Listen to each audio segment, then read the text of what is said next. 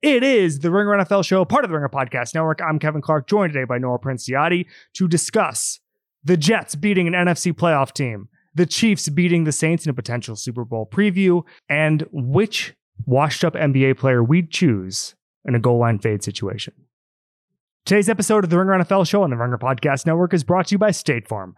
Getting great car and home insurance from State Farm at a surprisingly great rate, that's like drafting a player that becomes an all pro. The real deal. State Farm agents provide personalized service so you can customize your insurance to fit your needs, like a GM putting together their very own roster. You need a team that supports you, and State Farm's got a great one. In addition to agents, the award winning mobile app helps manage coverage, pay bills, file claims, and more. With a great price and even greater service, State Farm goes from strength to strength. Choose insurance that always brings its A game. When you want the real deal, like a good neighbor, State Farm is there. This episode is brought to you by State Farm. There's no better feeling than a personal win, and the State Farm Personal Price Plan can help you do just that. Talk to a State Farm agent today to learn how you can bundle and save with the personal price plan. Like a good neighbor, State Farm is there. Prices are based on rating plans that vary by state. Coverage options are selected by the customer. Availability, amount of discounts and savings, and eligibility vary by state.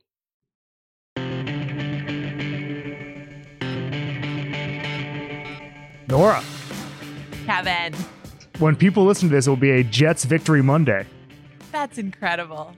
Joy is in the air. It's a it's a holiday miracle. You can feel it. You can feel it, I think, walking down the streets of New York. A uh, lot to get to. Obviously, the Chiefs and Saints played a very interesting game. Uh, the Jalen Hurts, Kyler Murray game delivered. But we'll start with wow, I'm not sure what to call it. Uh, a game, a game, a game happened. Uh, the Jets beat the Los Angeles Rams 23 to 20. There are so many storylines here that I don't know where to start. We'll start with what did we learn about both of these teams and what happens next, Nora Princiotti? we learned that we learned with the Jets something that we already know or should know, which is that tanking does not players don't tank, coaches don't Yep. tank. The, no matter how futile it had been for 13 games, Frank Gore was trying. And it's far more concerning for the Rams that that actually resulted in a, a positive outcome and then that actually worked. Uh, the Jets, in some ways, all of the implications are longer term, right? But for Los Angeles, I woke up this morning spending a lot of time thinking about them as maybe the most stable NFC team. And that how'd is that, where how'd I that, went how'd that go right? for you? How'd that go for you? They lost to the Jets, Yeah. Kevin. They sure did. So when we're talking about week to week league and half to half league, whatever you want to call it, how inconsistent this league is, I present you Sean McVay destroying Bill Belichick, having 10 days to prepare for Adam Gase and getting outclassed. This is not normal. This is not a normal year. We got a reader question and I'll just share it now. It was, did Gase do it on purpose? Did Gase do what on purpose? I don't even know what that means anymore. Like, did he What accidentally? just Did he accidentally win a football game? Because I, you can't accidentally win a football game. They were all trying, but this has so many ramifications this year and for the future. Because I can't trust the Rams right now. I understand that I can say all the time that this is a week, week to week league and there's so much inconsistencies and all that stuff, but I'm not picking the Rams to win a playoff game until I something, see something dramatically different. And McVay talks all the time about consistency. That's his big thing. This was such a weird game that at this point, the only hope for the Rams, and they have so much talent, and they have great coaches, it's Goff. And it has to be Goff having one of his good games for two, three, four weeks in a row. That's how they make a playoff run. Okay. Hope is not a strategy. That's what everybody says in every NFL office, every NFL front office, in you know across all 32 franchises. Hope is not a strategy. Jared Goff right now is hope, and that's that is concerning. That should be concerning. So McVay comes out says it's embarrassing. You're sick to your stomach about it. Very humbling. Yeah, that's all the things you should feel when you give the Jets their first win of the season. Okay, it is Well, the right, but I also I don't want to see your offensive line struggle against the Jets' defensive line. Like that shouldn't I be under- happening. There's a lot of this stuff where it's like penalties, mistakes, Goff's holding the ball for too long, they're playing a messy game. All of that you can kind of ah, I hate a Jets mulligan, but it's 2020, so you get a mulligan on some of it. But I really don't want to see your offensive line, which is still one of the places on that team that's been Yeah. hit by injuries and has been less consistent, especially later in the season. It's great that Quinnen Williams is hmm. is starting Coming to on. He's coming coalesce on. as a player. I don't want to see you struggling against the Jets. That's scary to me. So PFF had this. There were only two completed passes over 15 yards today, none over 20. Average depth of target was 6.5, under 6.5. Okay. This was two quarterbacks taking zero chances. And there were, you know, listen, the Jets tackling, especially in the second half, was really bad. The the Rams should have won this game. There, there's not a scenario in which there's any excuse for them not to have won this game. They were sloppy. There were penalties. Uh, they turned Marcus Maye into a superstar for an afternoon. I really like Marcus Maye, but I, I mean, he was he was just all over the place. Uh, this is this is not good. And you know, first of all, from the Jets' perspective, this is why you hang on to Gregg Williams. This is why you don't panic during a tank. Gregg, Williams, could you imagine fourth quarter Gregg Williams there? My God. So the big picture thing here, aside from the Rams, and and we can get back to the Rams here in a second, is the Jets and what happens now. Because they obviously have lost the first overall pick. Jaguars probably are smart enough to know how to rest their starters or or do massage the next two weeks. Okay. And it looks like they're at the number two spot, which is Justin Fields or Sewell from Oregon or something else. So Daniel Jeremiah said there's three options now. It's best quarterback available, best player available, or trade back and get a haul for, for a quarterback needy team. Uh, the problem there is that that would be on the surface a commitment to Sam Darnold, who's going to cost $25 million if he picks up his fifth year option cost control is such an important part of it or do you go out and you try to take advantage of a the quarterback movement out there? Do you try to you know a Matthew Stafford type who might become available with the new GM in Detroit something like that? I think that there's there's a, a lot of places you can go here now that the Jets have screwed this up. I think that the number one like worst draft scenario ever for the Jets and the worst day in Jets history in modern Jets history was the day that Peyton Manning went back to school okay, in 1996. That was so important. That would have been 15 years of Peyton Manning. Everything would have changed. This is probably number two. Now, I, I do want to address the fact that, as you said, the players don't care. The players do not care that Trevor Lawrence is not coming to New York. They don't care. That's not their job. Jason Kelce had that amazing rant last week. The focus is always winning focus winning on Sunday. The, the, players probably not going to be back, most of them. Okay. Maybe a handful of the core, but most of them are fighting for their lives, for livelihood. They're fighting, the coaches are fighting for to get another job somewhere. I mean, like Adam Gase is not guaranteed anything next year. Okay. And so every assistant, you don't want the stink on you. Okay. And so I think that I understand why the Jets did this. If you're a Jets fan, I understand being upset about it, but this is this is just sort of what happens. And so this is you couldn't guarantee a winless season the Jets were going to win at some point. I'm just surprised it happened today. So if you're the Jets, what do you do? So my gut says that if you're at number two, this is still a team that has a lot of holes on the roster, and you would have to be confident in some semblance of a plan for okay, where do you think Darnold is? Who are the quarterbacks that might be veteran options who are available? What are you going to do there? And and that's the part that, you know, they know how they feel about that and, and we'll see. But I think you trade down. I think you try to take more swings. I don't think that they are a franchise left tackle away. Right. And the gap between Right. Lawrence and Fields or Zach Wilson, Yeah.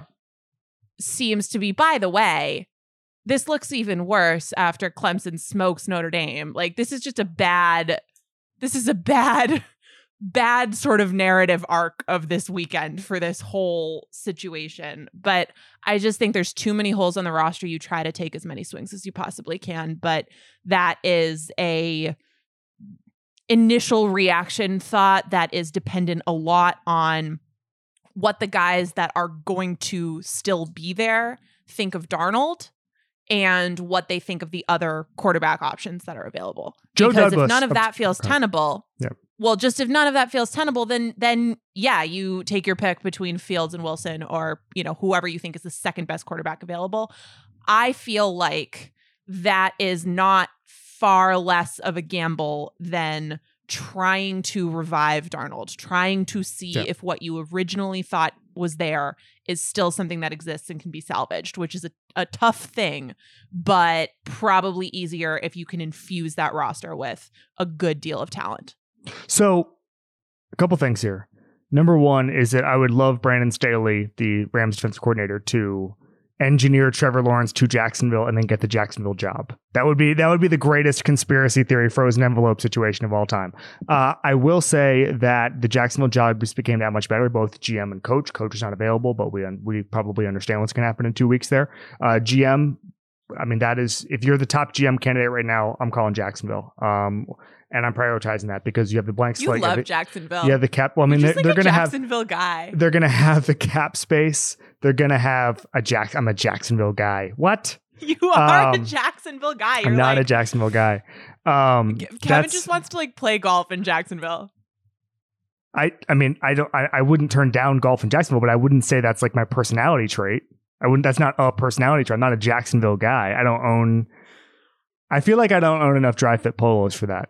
Having spent some time in Jacksonville, I will say that.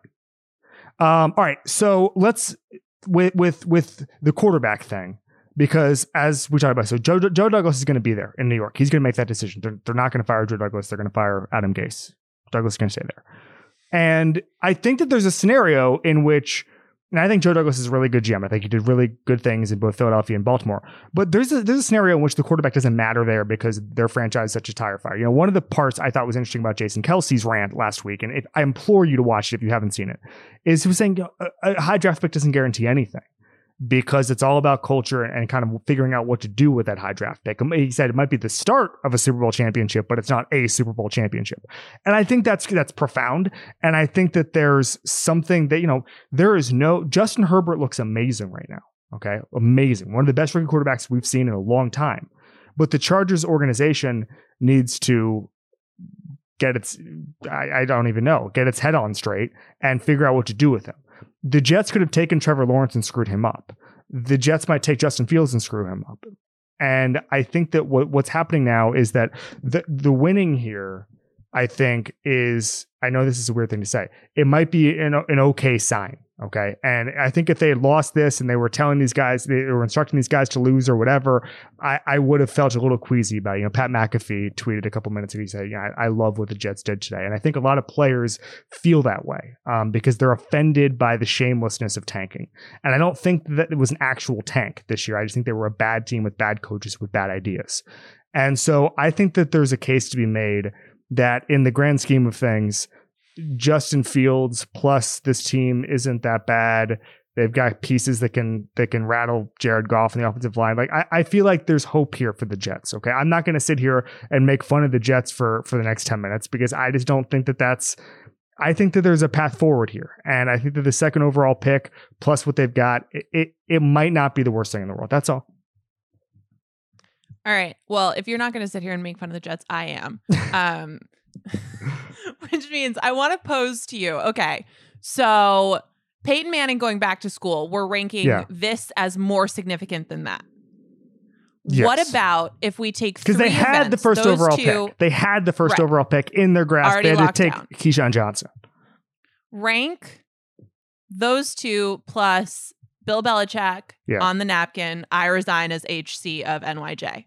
What changed the the future of the Jets more slash less? See, this is an amazing question because it gets to would you rather have Bill Belichick for two decades or Peyton Manning for two decades? Okay. true. And I Also, by the way, by the way, my my best friend's family, Jets fans, um, I texted her dad during the game and just said Jets, and he just texted me back and said, I missed it entirely. Worst part is that now I have to follow the Jaguars. perfect. See? Now that's a Jacksonville guy.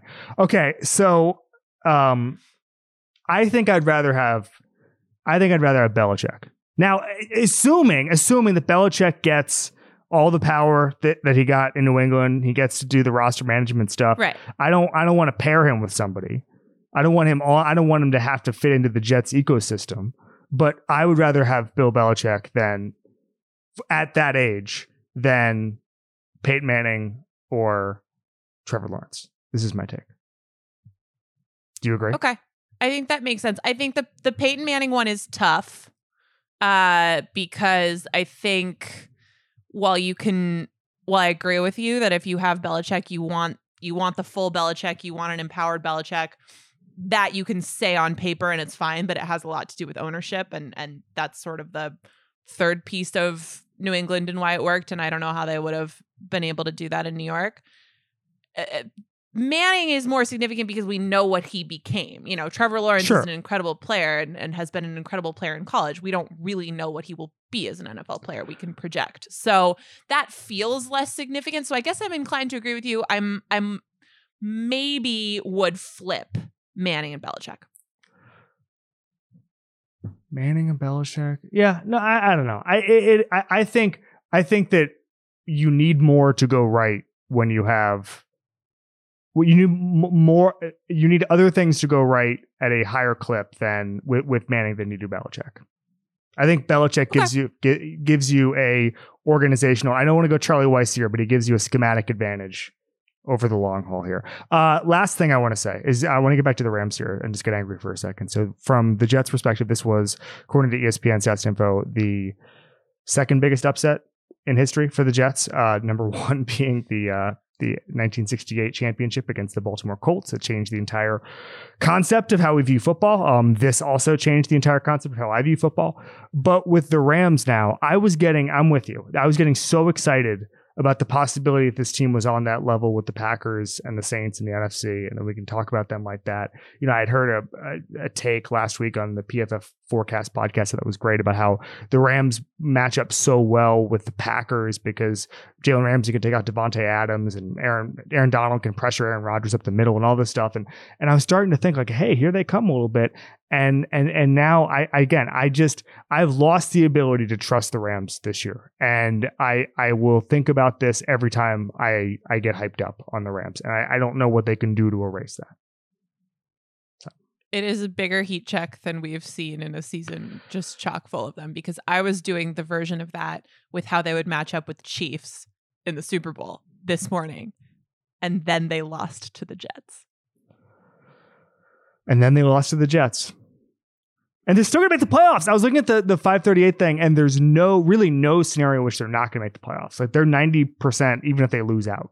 They'd be nine and seven. Totally. I mean, they would have they would have clinched a playoff berth if they'd won today, Yeah. but then they lost to the Jets. They I lost to the Jets. Heard. Uh, and then they play the Seahawks next week, I think. So that'll be important. But it, it's not.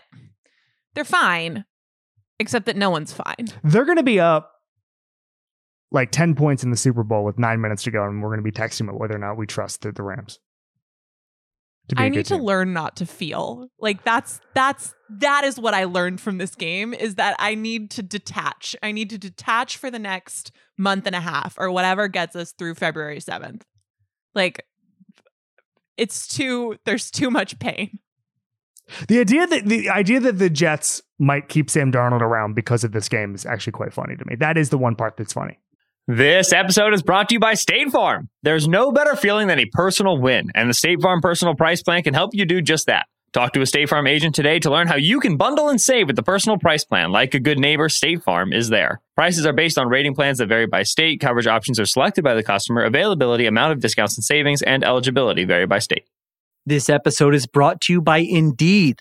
We're driven by the search for better. But when it comes to hiring, the best way to search for a candidate isn't to search at all. Don't search, match with Indeed. Use Indeed for scheduling, screening, and messaging so you can connect with candidates faster. And listeners of this show will get a $75 sponsored job credit to get your jobs more visibility at indeed.com slash ringer NFL.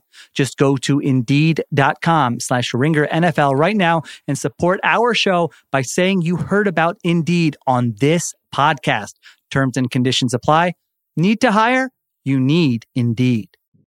All right. Uh, first winner, Kansas City Chiefs win one of the games of the season just from a uh, paper standpoint 32 29 over the New Orleans Saints. Alvin Kamara was asked after the game, Alvin, would you say this felt like a playoff game? Alvin Kamara said, quote, no.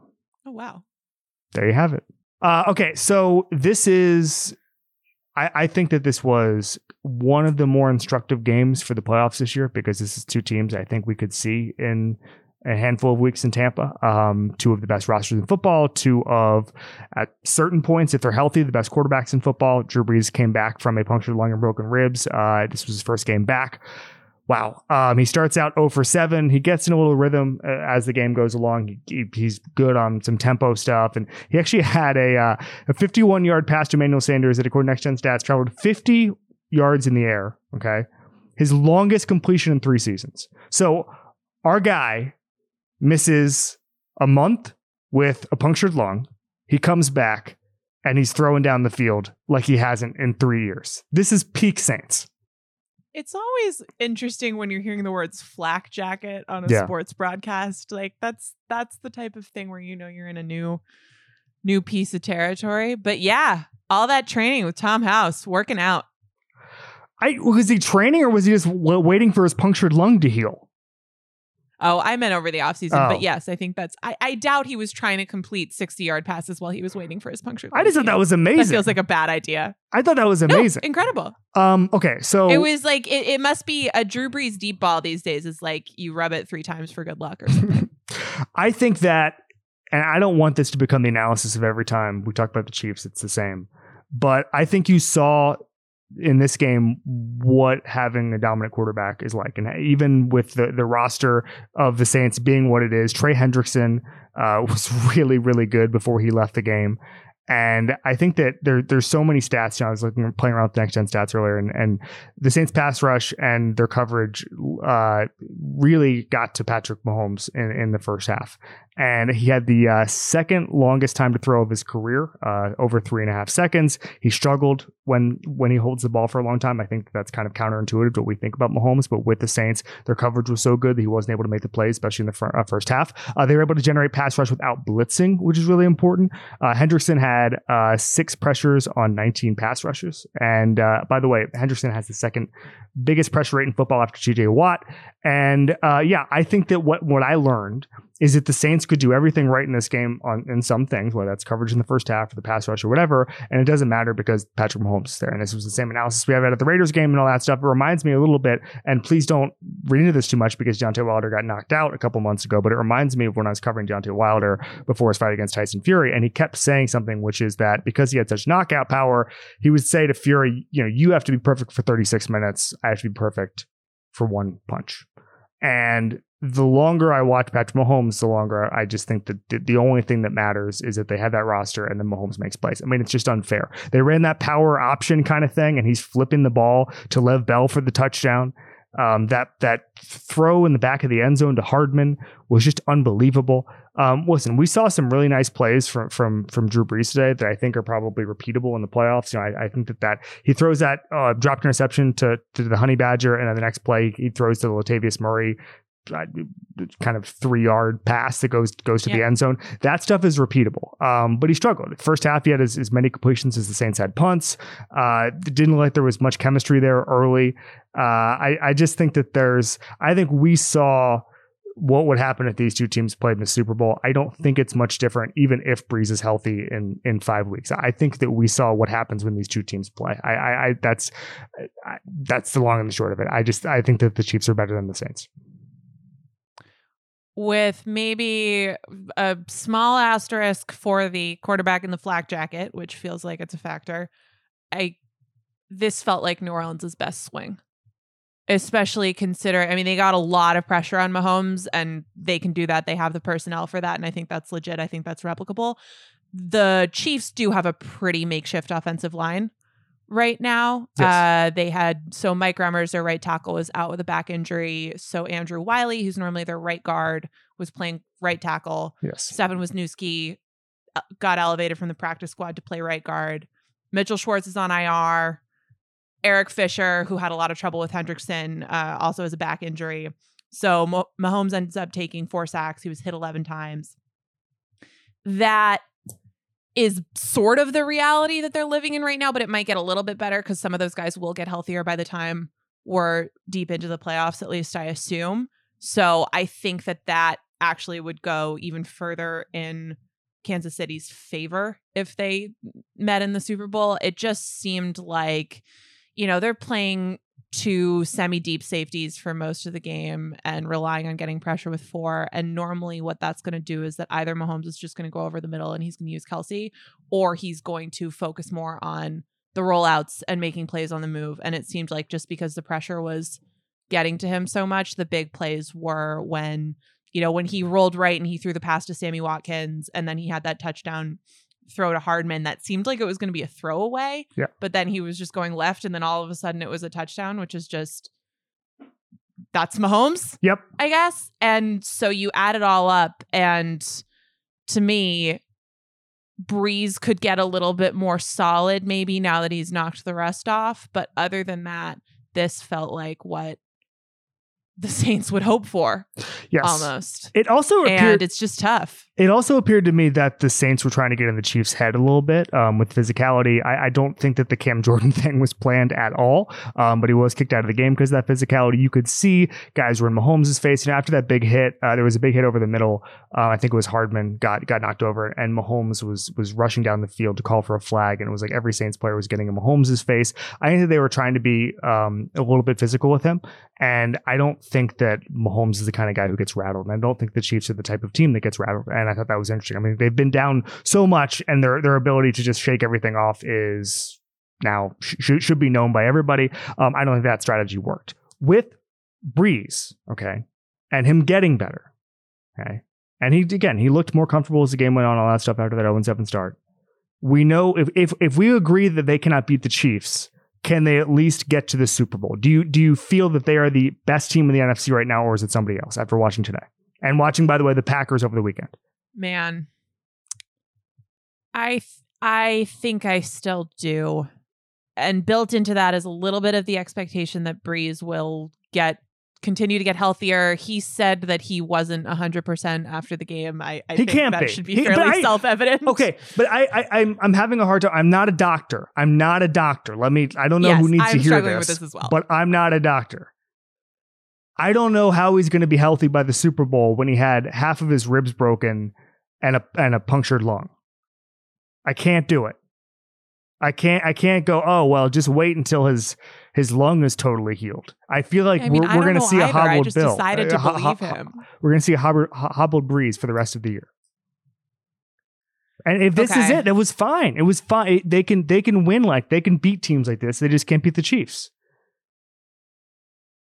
So I think if we assume that that he will that if the second half of this game Brees was uh demonstrative of what it would be going forward, then yes, I still would say that they're the best team um in the NFC. Although I would have loved to put the Rams in that spot, but the Rams lost to the Jets. they sure did. Uh, Clyde Edwards Helaire leaves the game. That could be a big injury. Lev Bell also left the game. Um, we'll see what happens with Trey Hendrickson, who also left the game. And then, uh, yeah, I mean, a couple, big injuries there. But uh, Yeah. For me, uh, we said this earlier today when we were talking, Nora. But if I had written down what I think about the Chiefs and what I think about the Saints on a piece of paper, put it in an envelope, and had to get it out after the game, it, I would it would be unchanged. It would be completely unchanged. Basically the same thing. Yeah. So The Edwards uh Helaire injury looked pretty bad though. Like we'll see on that. But just if anybody didn't see it, he sort of had to be essentially carried to the locker room in the fourth quarter. So just keep an eye on that one. yes. Okay. Second winner, Tampa Bay Buccaneers, who Woo. You're not going to believe this, Nora. Tom Brady has come back against Matt Ryan once more. Nice. Uh, win 31 to 27. Tom Brady goes 21 to 29 for passing for 320 yards, two touchdowns in the second half alone, the most pass yards in the second half by a quarterback this season. I was getting nervous watching this game that we were going to have to cancel another NFC team. They come back, and I saw, I saw on that game winner at least to Antonio Brown what this Bucks team should be which is, and I, I heard Brady talk about this after the game, which is Mike Evans doing a really good job on one side, drawing attention. Antonio Brown is doing a really good si- job on the other side. The safety gets stuck in the middle. Brown blows past a guy, and it's a touchdown. That is what this was supposed to be. This is why the Antonio Brown signing, as crappy as it was from from a, a you know everything else perspective, from football per- perspective, was supposed to work. It hasn't worked at all. Um, and and their offense has not gotten that much better since he joined the team. But when I look at that play, that's how this is supposed to work. What did you learn about the Bucks today? Well, the Bucks just did the thing that they usually do game to game, half to half, and they did it on offense and on defense. But on offense, we we know their deal, right? Like so when they've going into this game, this is from ESPN, when they were winning games, Brady had been sacked 5 times, pressured on 13% of his dropbacks, 44% of his passes of 20 yards or more, four touchdowns, zero interceptions. In losses, he'd been sacked 11 times, pressured on 27% of his dropbacks, completed 21% of his passes of 20 yards or more, with one touchdown and five picks. So it's we just we know what this is like for them, except that this time instead of having the switch be week to week, they just switch it at halftime. And eh, it goes for their defense too. They got absolutely no pressure on Matt Ryan in the first half. We're having coverage busts left and right. Calvin Ridley was just going absolutely off. And then in the second half, they started pressuring Matt Ryan. Devin White had three sacks. And they just slowed them down and and Brady and the offense had five straight scoring drives.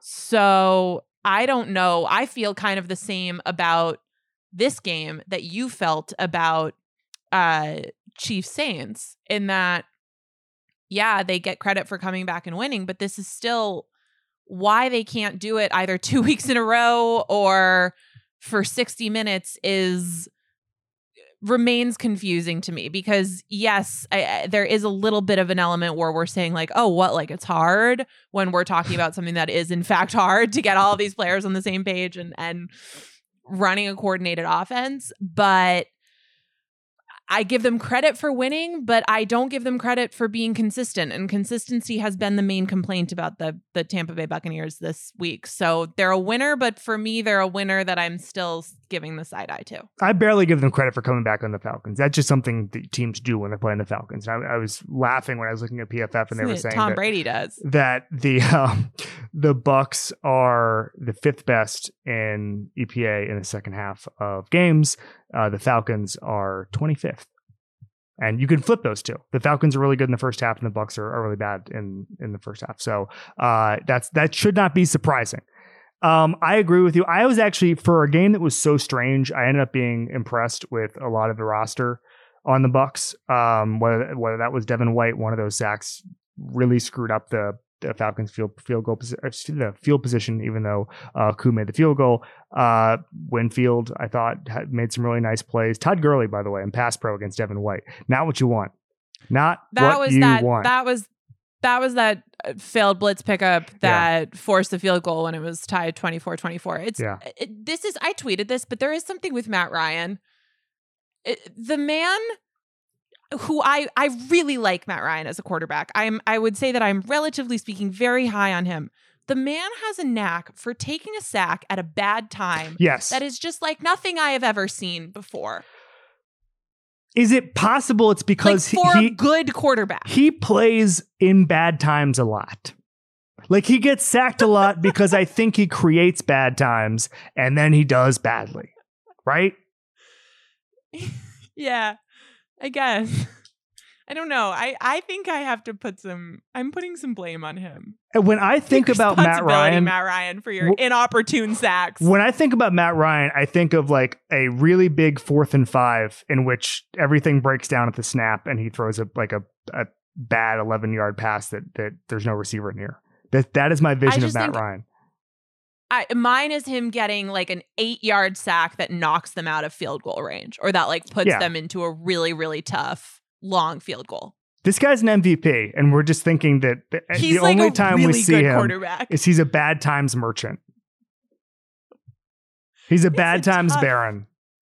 It is a tough time. Okay. Uh, is there anything here? I after seeing this today, and I don't want to do this for every NFC team, but just the, just but because I I am so confused as to what the NFC East, excuse me, what the NFC is, and uh, by virtue of the fact that the Rams, who we liked, lost to the New York Jets today. Uh, is there anything with the Bucs here that made you think that they might be in in the upper echelon of these NFC teams? They have the Lions next week, and then these same Falcons in two weeks. I don't. I just don't think we're going to learn much before January.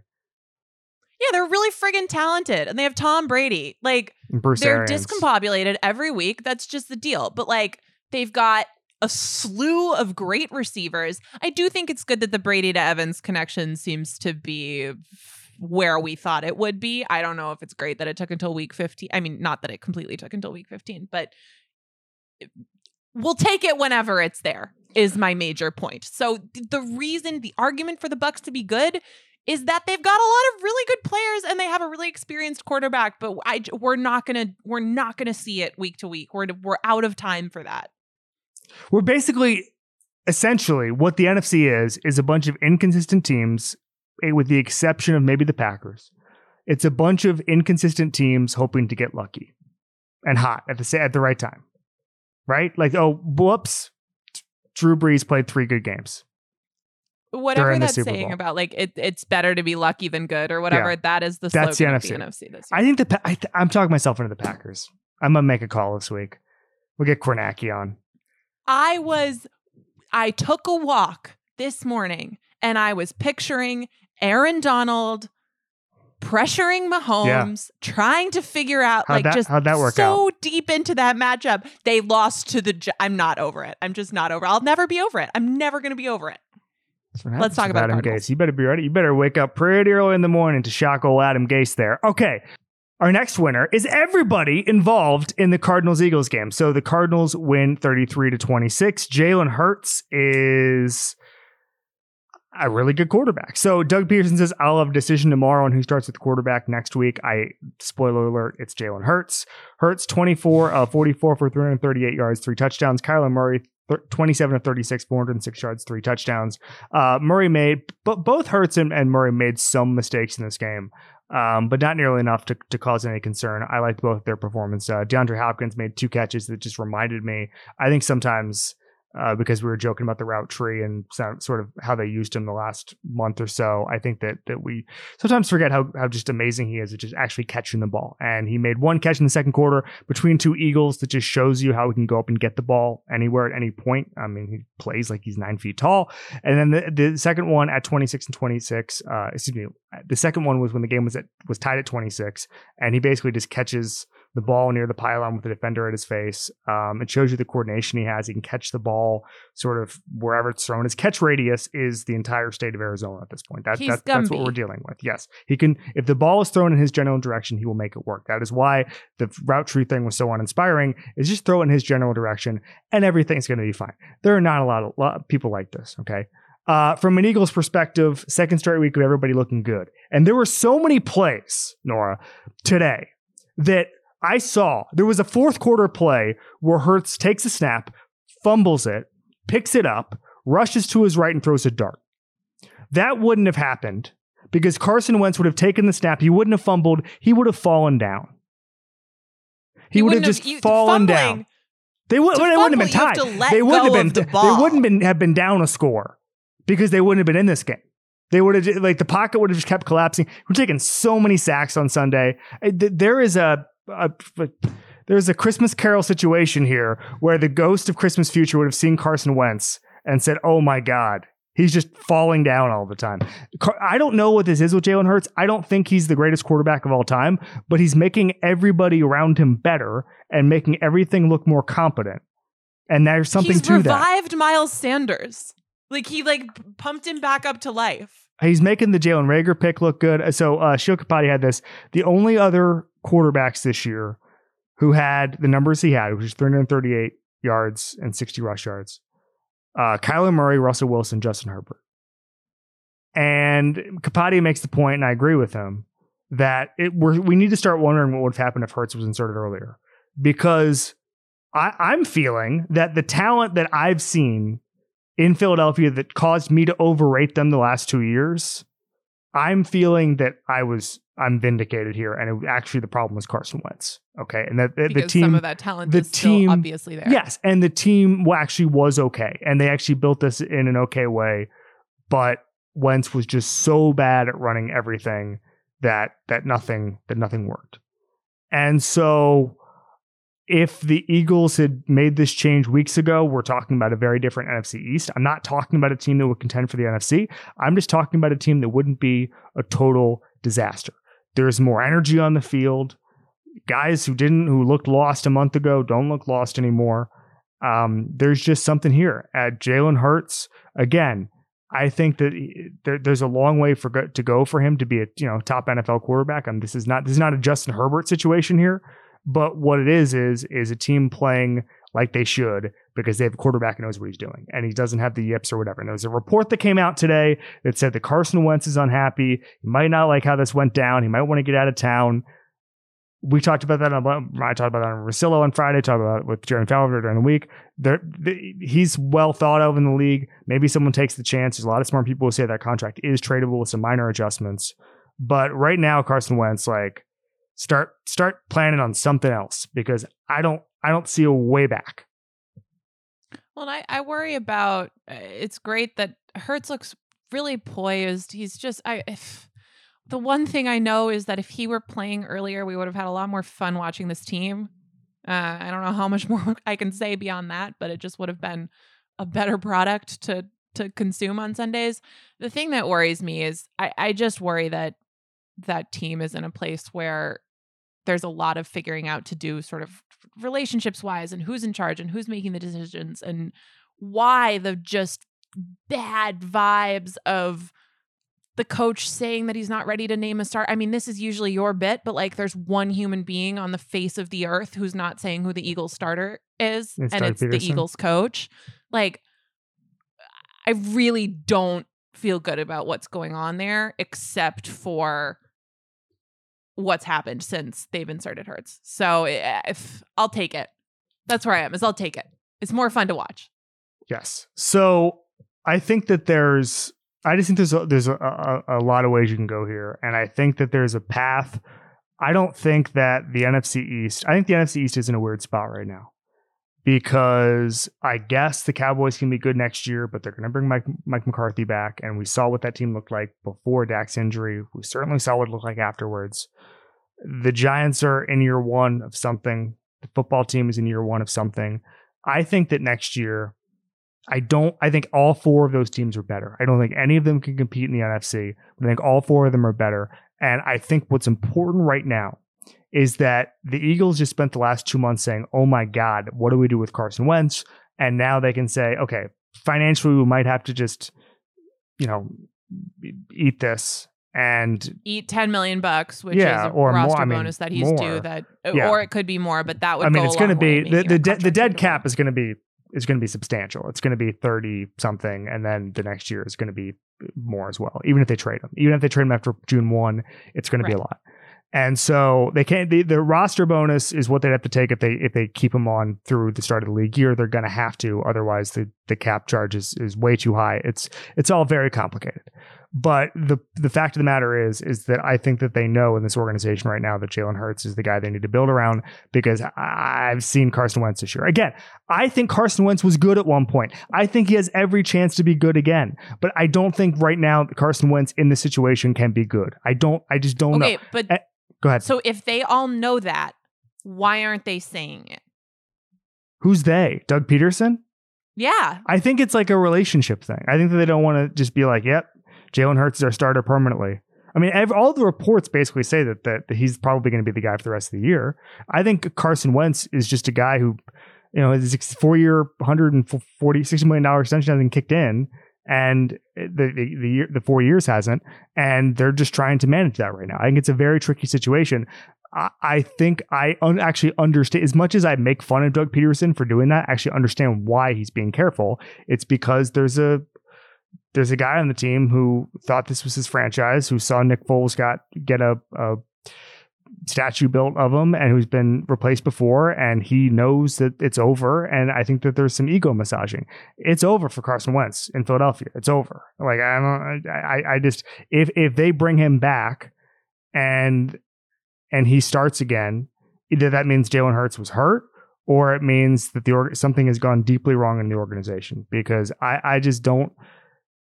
I, I just don't see a path forward. It's really, it's, I, I, I just have never seen regression like that. I saw a couple weeks ago, um, I'm, I wrote about it. So in a column, but there was some statistical analysis done that the, the, it was the second worst regression in modern history, except Peyton Manning that year that he basically just threw ducks all the time. Then the Broncos accidentally won the Super Bowl. And unless the Eagles. Unless the Eagles can do that and build one of the best defenses of all time and get Von Miller and Wade Phillips and all those guys, unless they can get that band back together, then Carson Wentz is not going to win you games. Right. So when I say why isn't he saying that, like coaches massage the truth all the time, and that's respectful to Wentz, and and that's fine. My question is, this team clearly needs some sort of clean slate. Like if they're going to take advantage of the talent that is still on the roster, if Hurts is the guy to build around, that's a delicate balance. That's something where you need buy-in from the coaching staff, from personnel, like all over the place. And I am worried that they do not have it.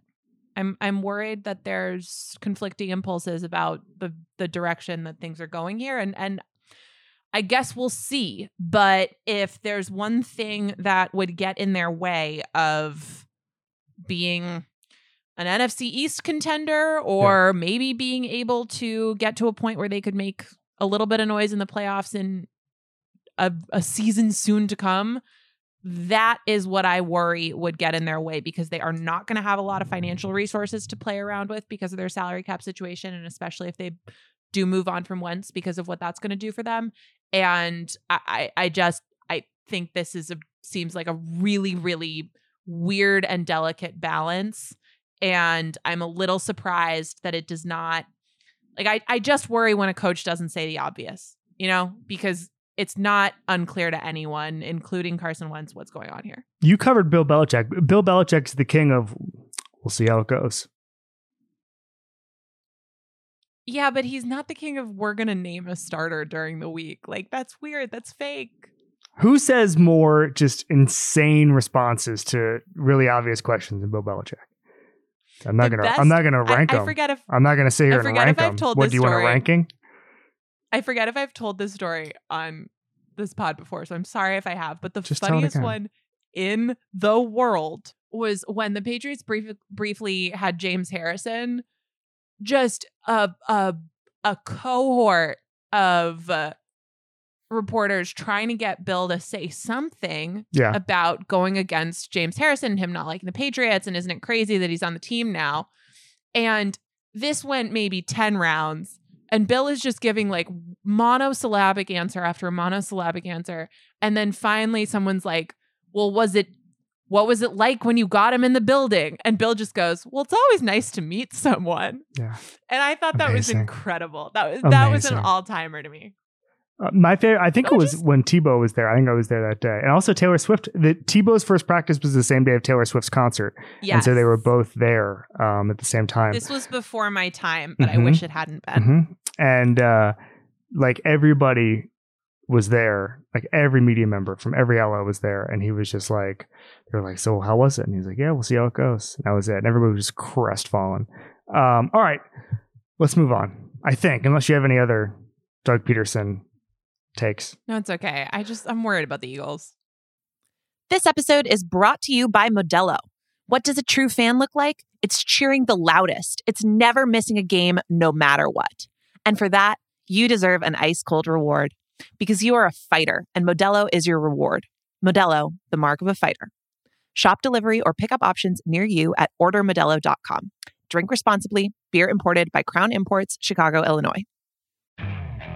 Okay, picture this. It's Friday afternoon when a thought hits you. I can spend another weekend doing the same old whatever, or I can hop into my all new Hyundai Santa Fe and hit the road. With available HTRAC, all wheel drive, and three row seating, my whole family can head deep into the wild. Conquer the weekend in the all new Hyundai Santa Fe.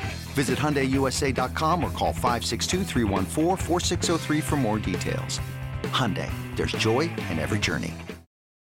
Speaking of our first loser, it's New England Patriots. And this is, I don't want to spend much time on the New England Patriots. We're doing this as a vehicle to talk about two other teams. So the Miami Dolphins beat them 22 to 12. The Patriots have not missed the playoffs in 11 years, 2009 to 2019, longest such streak in NFL history. Um, they made it for 11 straight seasons. Um, just just an unbelievable run that had to end at some point. The season seemed like as logical as any when they, they lose to Tom they lose Tom Brady. Uh, and we also want to talk about the Bills, who won the AFC East, who are a really good team, who won before Sunday, um, but are worth talking about. AFC East, Pats aren't winning it. Nor would you learn? Well, so the Dolphins uh, found some semblance of a running game, which was a bit of a surprise to me given that they were averaging 3.6 yards per carry and then got six against the Patriots, which wasn't great for New England. Um, But that would be good for them to have a little bit more balance in that offense going forward because I think as it stands, they're they're on the inside of the playoff picture. Um, they're clearly not. uh, There was a point when I will cop to having felt during the season like they they could be the best team in the AFC East. The Bills are really really solid. I think their defense is is peaking at a good time, and their offense is just so. There's so many different ways that they can stress a defense, and I think you know, watching that Broncos game when whenever it was they were facing any type of sort of off coverage, the stuff that they could do underneath with Beasley and then with Diggs on all the comeback routes and the curls and it it just feels like that their tight ends unless Allen is reverting, which I guess my my prior assumptions are so baked in that I'm still a little as much of a fan of his as I am. I'm a little bit like, ah, yikes, let's see it in the playoffs. But they're a really, really solid team. I mean, I think they're better than the Steelers, certainly at this point.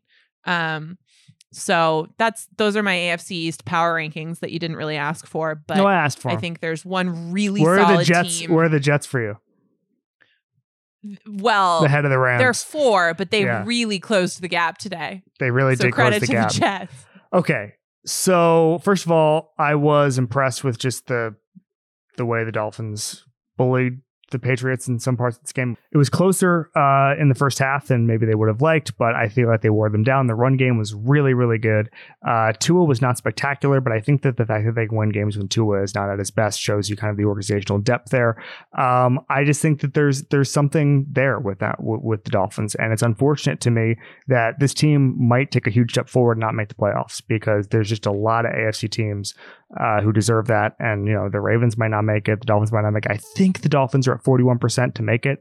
They have a tough schedule here. They have the Raiders next week, which is a massive game for their AFC chances, and they have the Bills in the last week of the season. The Bills thing, I don't know if they're going to rest their starters. That that that depends on everything.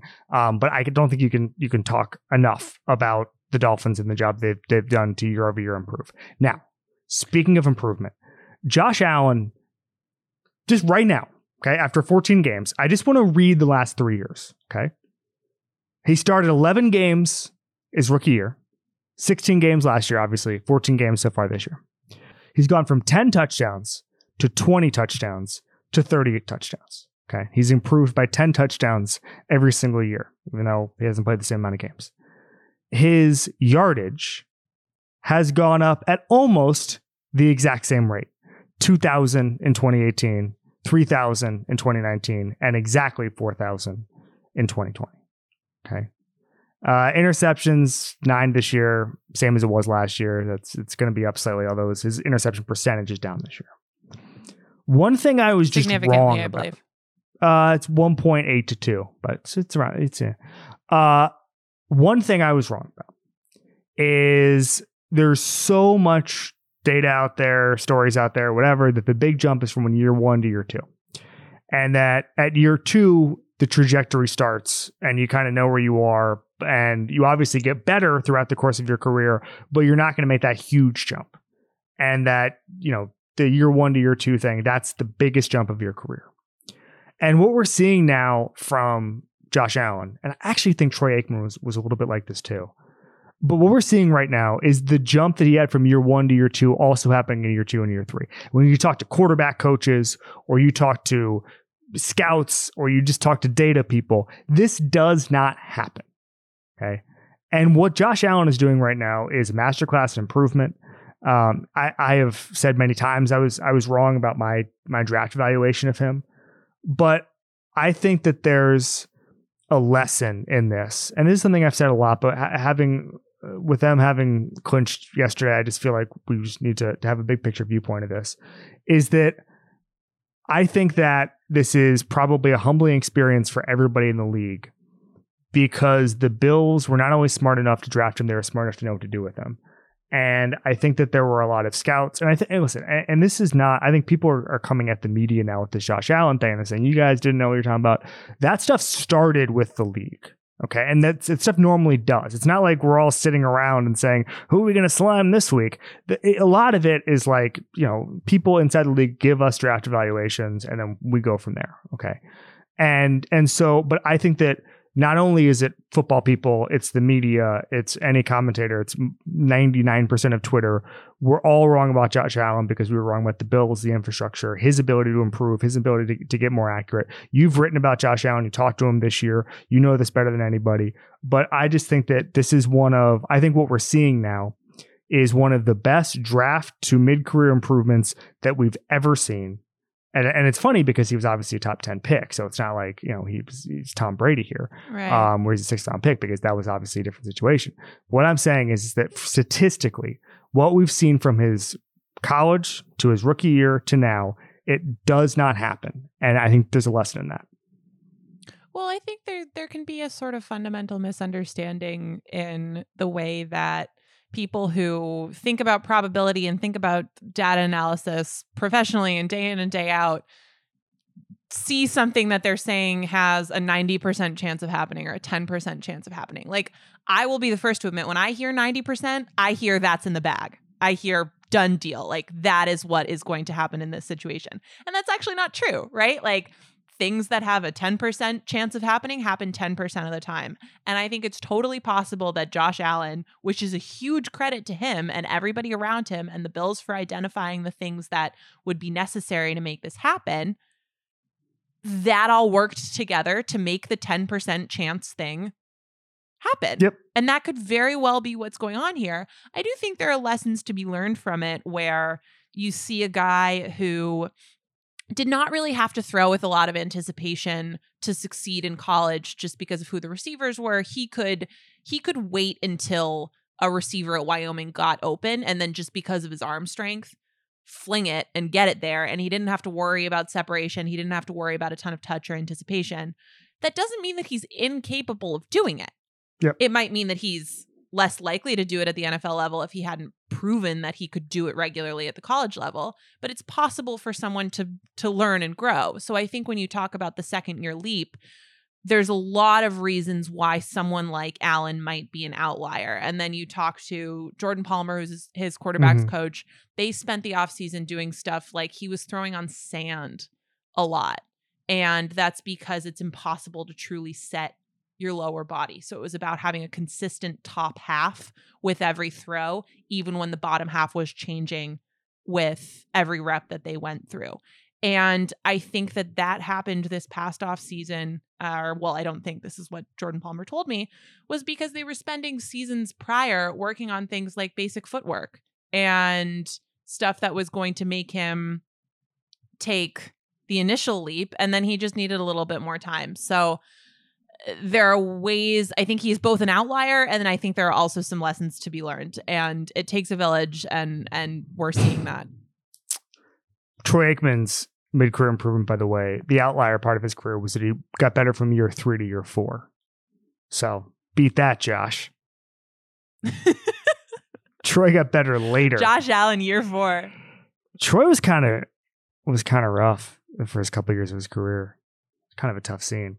Mediocre in his third year and just explode in his fourth year. Probably because the team got better. All right. So yep, we we can't say enough about it. And um Patriots, beautiful run. Wait, can can we just, yeah. just I think we should toss in um just so that I don't continue to be way too hard on Tua. The Dolphins were missing like half their skill position players. yes. So that that that, That probably injury stuff made things a little bit tougher was out. sledding. DeVante Parker was out. It was it was tough today. So Bill Belichick hasn't lost to a rookie quarterback in like nine games. So I think we should just credit the Dol- it wasn't the prettiest game on the face of the earth, but credit the Dolphins for figuring out how to do that one. All right. uh, when they were down a lot of important players. Our second loser is Minnesota Vikings. They lost in a number of ways here. Number one is that Mitch Trubisky is is back. He's all the way back. If he ever left. Mitch. If he ever left, uh, this season, 63% completion percentage, 94 rating, 13 touchdowns, five interceptions. Dan Orlovsky pointed out that th- they've kind of figured out what to do with him as far as having him outside the pocket, RPOs, a lot of play action passes. Like Mitch, the best thing you can say about Mitch right now is he looks okay, which I think exceeds all of our expectations. Okay. Uh, 8.4 yards per attempt over the last three weeks. The Vikings did not look good. Tackling was awful. Uh, Kirk Cousins threw a pass that was so bad that Justin Jefferson yelled something, and we don't know what that was. So Warren Sharp, our colleague here on this feed, tweeted out that he said uh, something along the lines of "effing Kirk, throw the ball." Um, is that correct? Yes. And then uh, Justin Jefferson retweet quote tweeted that and said, uh, "Y'all love blowing stuff out of uh, out of proportion. I ain't no diva. Don't get it twisted." Which doesn't He didn't say I didn't say he that. didn't deny he did not deny it if i Yeah, if I, I it- think- I, I think it may have been an accurate transcription from our buddy warren sharp if otherwise you'd be like i didn't say that So Justin Jefferson not saying that he didn't say that, I think convinced me. When I first heard it, and I was sort of reluctant to even bring this up because I just I, you know, I live for drama, so I would sort of rather that he did say it. yeah Uh but I thought there was a chance um that instead of F Kirk, he said like effer throw the flag instead of throw the ball. I in my heart of hearts, I was like, I think he might have been talking to the ref. But if he didn't deny the transcription, then I believe that it is canon. Now, I absolutely, I absolutely Jefferson agree with you. that. All right, I listen. This podcast to go nine hours. Okay, this would like a la- last dance style ten episode thing. If I ask this question, so I need you, I need us to just keep this Have some discipline. in perspective and not and not get too deep on it. Should Mitch Trubisky be the quarterback in Chicago in 2021? No. So what should they do? And he, should he be the quarterback anywhere in 2021? Eh, he can be a I so what this is based in is that this good 3 weeks that Mitch has strung together it's been against Detroit, Houston and Minnesota. Uh Minnesota is the best of those passing defenses and they are 19th. So I just color me a little bit unimpressed even though yes, it does look like he's been better and and they're getting him on boots and rollouts and and getting him moving, which is a help because their offensive line isn't very good and and all of that is great. I'm just not ready to anoint Mitch as a different player than what we have a pretty significant sample size of him being. Um, so, uh, I, you want me to fix the Bears in like the last five minutes of this podcast? That's unfair. I don't know. Go to the draft, find a veteran. They found a veteran and they're paying him a ton of money. His name is Nick Foles, and he's not as good as Mitch Trubisky, who is 27 and 20 in his career. I'm just saying. Would you? Are you are you advocating for them to extend Mitch? I'm I'm not I'm not advocating for it. But what I am saying, if you could get him on like an impossibly cheap deal, the problem is he's gonna they they they obviously decline his fifth year option as they should have.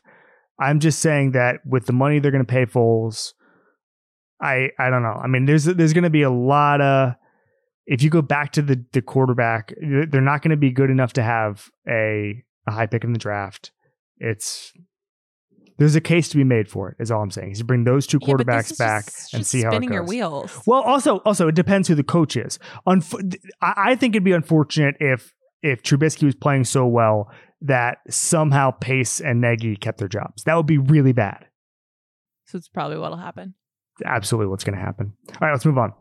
All right, next we get to Sunday Night Football. The loser is the New York Giants. They start Colt McCoy.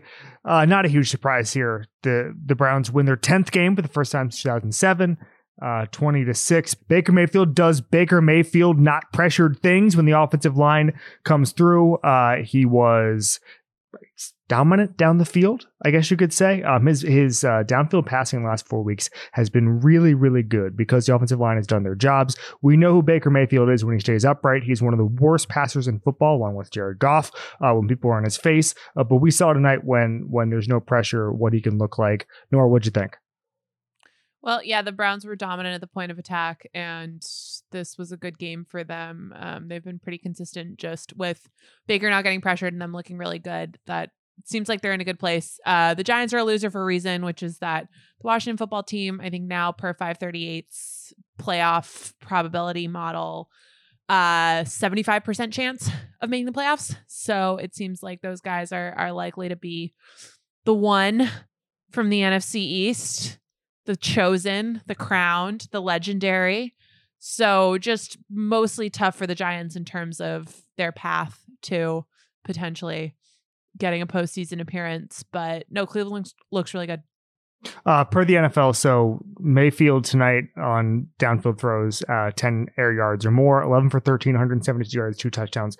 Last four weeks, 150 passer rating for Mayfield when he's throwing beyond 10 yards in air yards, um, second in the NFL in completion percentage above expectation.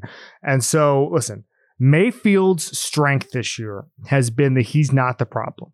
Okay. And Kevin Stefanski has put him in position to not be the problem. And that that's what's so um, that's what's so encouraging about anything that Mayfield does beyond that is that this team can win without Mayfield performances. Like he can be, I mean, it's it's it's almost like a it's almost becoming like a Jared Goff situation, um, where where the value is what happens around him, and so that's what I find interesting um, from the Giants' perspective when you're starting Colt McCoy. I I didn't expect anything. Did you learn anything about the Giants tonight? Uh no. Basically seemed par for the course. I also don't know that Daniel Jones really would have done all that that differently. I think he probably would have been a little bit better. Um, was I dreaming I, the Joe Judge the Joe Judge hype for like three weeks? That happened, right? Yeah, no, that that was real. But the Browns are pretty good right now. The other thing about the Browns Baker is that this is the first um and this is kind of cherry picking stats, but I'm saying it because it surprised me when I learned it a few weeks ago when I was writing about them. But this year overall, uh, he has a positive completion percentage above expectation for the first time in his career. Like that was not the case when uh in 18 when when he set the world on fire or whatever. Like this is this is new for him. So congrats to Baker Mayfield. Yeah, and I think that this Browns team is playing consistently, and I think they can win a playoff game if they get the right draw.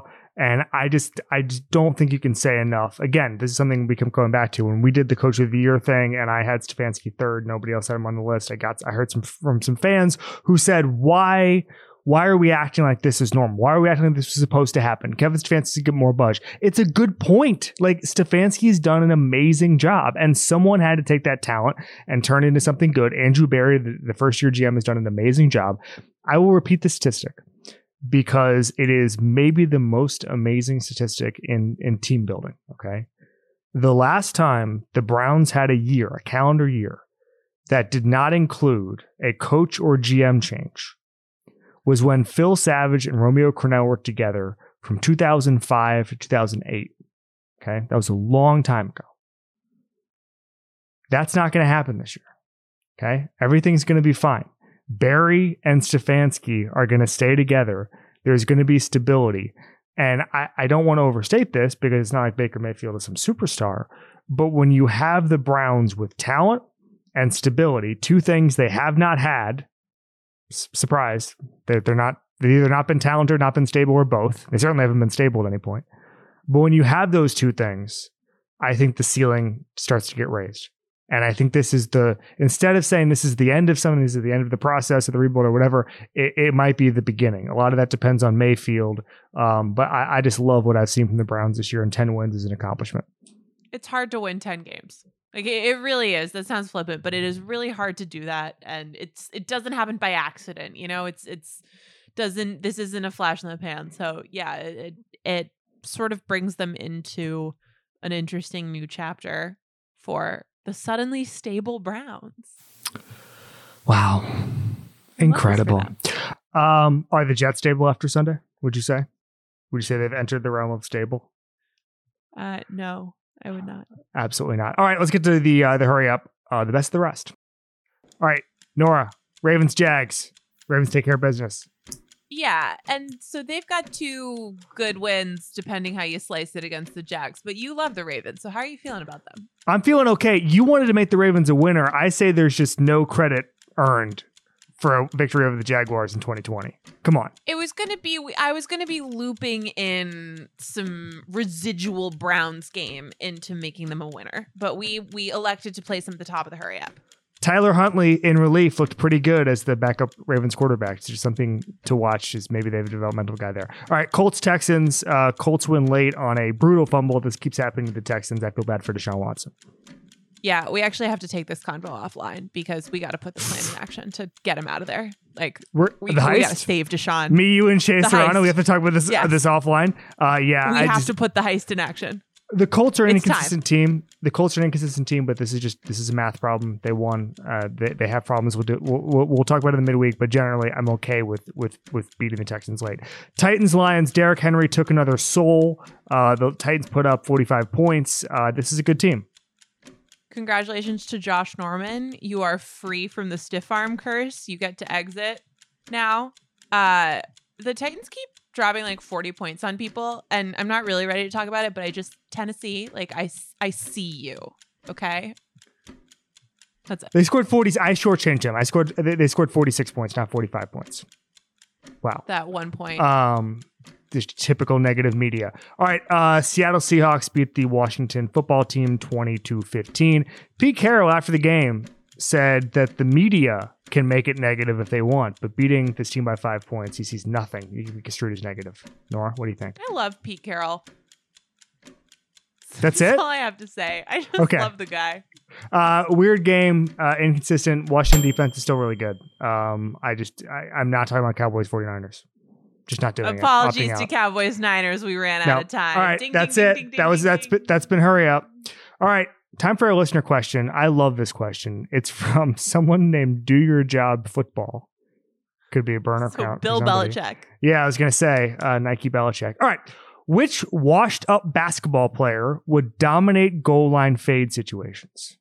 Okay, so if we're if we're signing a guy tomorrow, who is it? I have some candidates. Nora, go ahead. Is is Blake Griffin washed up? So I thought about this. I was going with guys who were available to sign. I thought about Blake Griffin. Oh, I thought about okay. Blake Griffin. Would Blake Griffin want to make the move? He's playing in Detroit right now. It's not exactly Lob City. Would he make the move and go play for the Lions tomorrow? I don't know. I don't know. It would be a new challenge. So I had three people. So number one, uh, yesterday Gerald Green was released by the Rockets. Great, tall. I think he's six foot nine. Uh, great vertical leap. I could see that. So there's there's a number of things you have to consider. Number one, do you want them to be tall? Is there such thing as too tall? Yes. Do you want them to be six eight with a 40 inch vertical jump? Do you want them to be six four so they can run a little bit? I mean, there, there's so many different things. You know, they need to be able to run because you need to get the, to the routes very quickly, especially in a goal line fade situation where everybody's jammed together. I assume you would want them to have some coordination so they could catch the ball. So I had Gerald Green. I had, and this is, I don't, he's 42 years old. I don't know if he can still run. I'm sure he can jump. I had Shawn Marion, Oh, that's good. obviously one of the most the, the best athletes of his, generation. I don't know if he he'd be up for it. Obviously, Joe Green was you know practicing with an NBA team yesterday, so that's in. And then Josh Smith, who's out of the NBA but only in his mid thirties. So if i- if those are the guys I'm after, I, I think I could get those guys. Now listen. Like the, you would want LeBron, like it, on the unrealistic list. Like you know, how teams make lists for guys if they have to Yeah. sign somebody in a pinch. That was what I was putting together for this hypothetical. Okay. But obviously, if you, you could if you could pull LeBron off the Lakers, yeah, that'd be great. Or Giannis, I- that'd be I great. Want, I want Blake Griffin because he jumped over a Kia in uh, that commercial. no, I I know what he did. Um, well, he was at the dunk contest, right? Is that's true too. Yeah, it wasn't just a What about commercial. Brandon Bass. So, why would you say that? Brandon Bass Like, played for the Magic, and I never at any point was like, this guy would be dominant for. So For I'm I, I'm just now trying to function in the realm of more attainable. So I, I don't know if Brandon Bass would be would be all that good. And now I guess the question is like, would a Dwight Howard work here, or is he too tall? I'm gonna tell you something. That Kirk Cousins pass today that got Ju- Justin Jefferson all upset, that goes right to Dwight Howard. That goes right in Yeah, Dwight Howard's true. hands. Some people think that uh, the Phil Rivers T.Y. Hilton connection has been coming on strong recently because Rivers is getting used to throwing to shorter receivers. Maybe there's like an opposite thing. There you go. I think that there are like 15 guys who have incredible vertical leaps who would, who would be great at goal line fades. I think they're available. I think Blake Griffin would be realistic. I think he's ready for a change. This is my take. Well, so okay, I I I I would like to see that for Blake as well. I think he has a he has like a taste for life where I think he would like to try something new. Um, what about would he have to go what- through the we- draft? would he have to go through the COVID protocols? Well, I mean, that, other, I mean, those are yeah. two. He's never played football before, so I think he, there might be rules against someone just joining the NFL if he's never declared for anything. I don't know the answer to this. No, like- I don't think. Eh, well, so because okay, take like Mo Alie-Cox. Yeah, I don't know why I'm connecting all of this to the Colts, but Jimmy Graham. I, Jimmy Graham played played college football, so that's well, a and little he, bit but different. so like Mo Alie-Cox was not drafted, so you, I theoretically like, is it? I don't. It, maybe it's different, maybe it's not, depending. he on if you're signed. Out of, So Mo Alie-Cox. It says he went undrafted in 2017 and signed with the Colts, but that was on April 21st, 2017. So I don't Right. understand this. I'm not so sure does I it understand. matter if you're coming if you're coming from college, even if you weren't a college football player, Do you have to declare for the draft or whatever, um, versus coming from Detroit Pistons. I don't know. I mean, like the international situation? guys have to go have to go through the draft, like Mo- Moritz Bowen. yeah, there's guys. probably something. It would probably. I think what we're arriving at is that it would probably be a little bit different for Blake Griffin. Uh, difficult for Blake Griffin to hop in and get in the mix here. he has knee problems as that what well, from what I understand. If- yeah, that seems right. Um, because he jumped over a Kia. I feel like uh, Kenneth Faried. That was it. That was the start of it. I feel like Kenneth Faried would be good. Just an energy guy, six foot eight. I'm telling you, there's a lot of probably- I think guys. realistically, like six eight is too tall for this. But I but I don't care. Most of my guys are six eight or six nine. players. Most of my guys on this list yeah, are six yeah, eight or six yeah, nine. yeah. So do you want more mean- like six, like a Shannon Brown, like six four, but can No, jump I a think mile? for the purposes. I think for the purposes of the exercise, like wait, uh, because also the question was goal line fade, right? We're not talking about a hail mary. We're talking about a fade. yeah. Yeah. Yes. So Okay. realistically, I'm saying your best bet is probably with like a a six four, six five, six six. Disagree. happen. As But- tall as possible. Tacko Okay, fall. but then the, the Tacko Fall. gonna- All right, let's get to a quick clickbait headline of the week. Nora, start us off. All right. So the real my real clickbait headline is gonna be Carson Wentz wants out of Philly, Yeah. blah blah blah, all Yeah. that stuff. But I want to use this time to just read you um the back pages for tomorrow of the New York. Yes. tabloids. They're, they're amazing. Um so the back page of the post is incredible. It says Lawrence Welp, which is a So- play on Lawrence Welk. Lawrence Welk. Lawrence Welk died in 1992. I had to look this up. Kind like I know Beyond that, Lawrence did you know Welk who Lawrence Welk was before this? I knew that that was a name. Like as soon as I saw it, I was like, "That's a play on Lawrence Welk." Yeah. Remind me what the deal is here. But I had to Google it. Like, yeah, I had to, th- I had to do a little So- bit of research here. There's also kn- what. So that's the main headline, but there's this whole um involved. Like I guess Lawrence Welk would be like a one and a two, and there's a Yeah. whole long pun lead up to this. So it's it's quite the involved back page. Um and then the uh Daily News back page says the Grinches stole Trevor, which is cute. Oh. I'm all I'm saying is this might not end up being the worst thing in the world. There's a there's a chance that like Justin Fields makes them very happy. Okay? Justin Herbert looks like he's probably the best quarterback in this draft. He wasn't first overall. Small sample size, but I'm just saying. It's the team. The team, the team, the team. All right, uh, my clickbait. I agree with you. It's going to be a lot of Eagles talk. I also think that just, I think this jet situation is going to drive people insane. Yeah, I do too, because you're right that sure, Fields could end up being the guy, whatever. But the reason that if I were in that spot, my at least first reaction is that you trade down, you try to get a bunch of picks and then see what you can do about quarterback is because if that happens, it's because of the randomness of the draft and the randomness of evaluation. Like this whole process of being terrible was in service of getting as high of a pick as possible. And now you don't have. I, I disagree with that. anymore. I don't think there was any plan. I don't think it was in service of anything. I think they were rolling the ball out every Sunday and doing the best okay, they could. and that no and no, no no no but I'm saying and that's the that's that's how bad it was. Is Gase had no idea what he was doing and Sam Darnold wasn't a good enough quarterback and the talent there just wasn't good. And so I think the actually the, the scary part of all of this is that they were trying.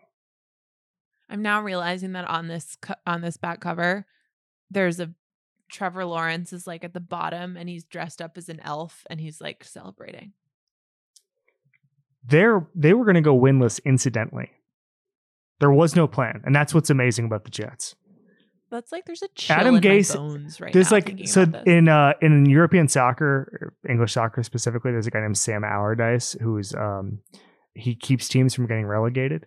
Like Tony Pulis is another one of these guys. Is he keeps these guys up? He, he's never they never get relegated or rarely get relegated. So if you're like in trouble, you hire these guys. They're the specialists, right? What I'm saying is that Adam Gase is now your tank specialist. Is that you bring him in if you're just like, well, you know what? There's a generational prospect. We need the first overall pick. We're going Gase. Okay. I'm just saying it's out there. All right. Anything else? We've ended with we with teams on. should ha- more teams should hire Adam Gase. I don't know how we improve on that. All right, uh, great week coming up on Tuesday. Warren Sharp and Joe House are here for their weekly show. Obviously, it's a little bit early because of the schedule this week. On Wednesday, Nora and I are back with Warren Sharp and Danny Heifetz. It's kind of a a super pod, I guess you could say. Woo! Wow. Um, it's going to be great. Uh, this has been the Ringer NFL show on the Ringer Podcast Network.